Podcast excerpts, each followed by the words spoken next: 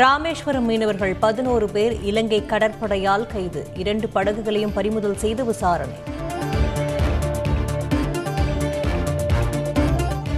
NEET தேர்வுக்கு பயிற்சி மையம் அமைக்கப்படும் என்றுதான் அதிமுக அறிவித்தது. ஜெயலலிதா எதிர்த்த நிலையில் பாஜகவின் கைப்பார்வையாக மாறியது ஏன் என்று முதலமைச்சர் ஸ்டாலின் கேள்வி.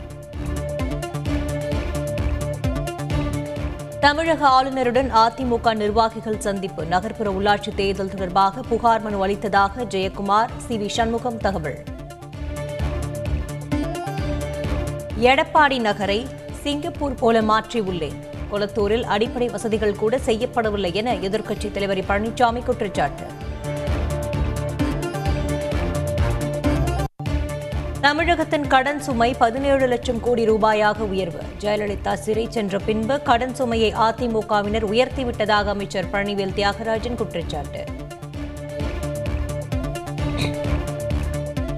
உள்ளாட்சி தேர்தலில் வாக்களிப்பதற்கு தேவையான பதினோரு அடையாள ஆவணங்கள். அறிவிப்பை வெளியிட்டது மாநில தேர்தல் ஆணையம்.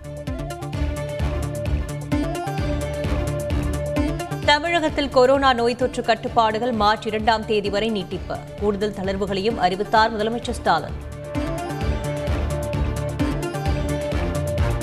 சமுதாய கலாச்சார அரசியல் கூட்டங்கள் போன்ற பொதுமக்கள் கூடும் நிகழ்வுகளுக்கு தடை தொடரும்.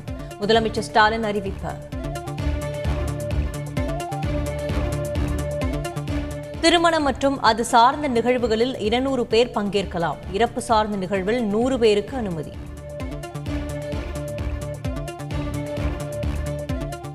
நர்சரி மற்றும் மழலையர் விளையாட்டுப் பள்ளிகள் திறக்க அனுமதி. பொருட்காட்சிகள் நடத்தவும் அனுமதி அளித்து முதலமைச்சர் ஸ்டாலின் உத்தரவு. பிப்ரவரி பதினாறாம் தேதி முதல் உணவகம் திரையரங்குகளில் நூறு சதவீதம் பேருக்கு அனுமதி. ஏனைய கட்டுப்பாடுகள் விலக்கிக் கொள்ளப்படுவதாகவும் அறிவிப்பு.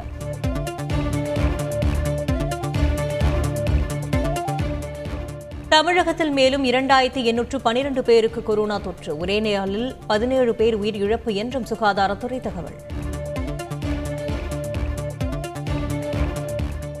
மேற்கு வங்க சட்டப்பேரவையை முடக்கினாரா ஆளுநர்? சமூக வலைதளங்களில் தொடரும் சர்ச்சை.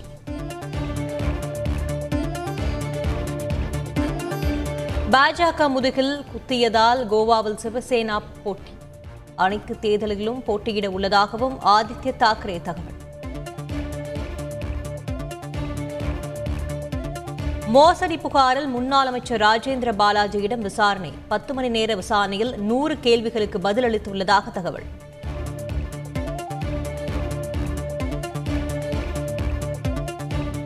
சென்னையில் தறிக்கெட்டு ஓடிய சொகுசு காரால் விபத்து. ஒருவர் உயிரிழப்பு மூன்று பேர் பலத்த காயம்.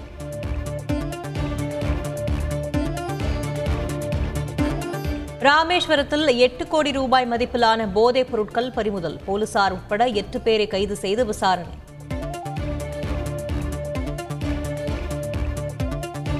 அரசியல் மதம் சார்ந்த ஊர்வலத்தில் விபத்து ஏற்படும் விவகாரம். இழப்பீடு வழங்க முன்கூட்டியே டெபாசிட் செய்யலாம் என நீதிமன்றம் யோசனை.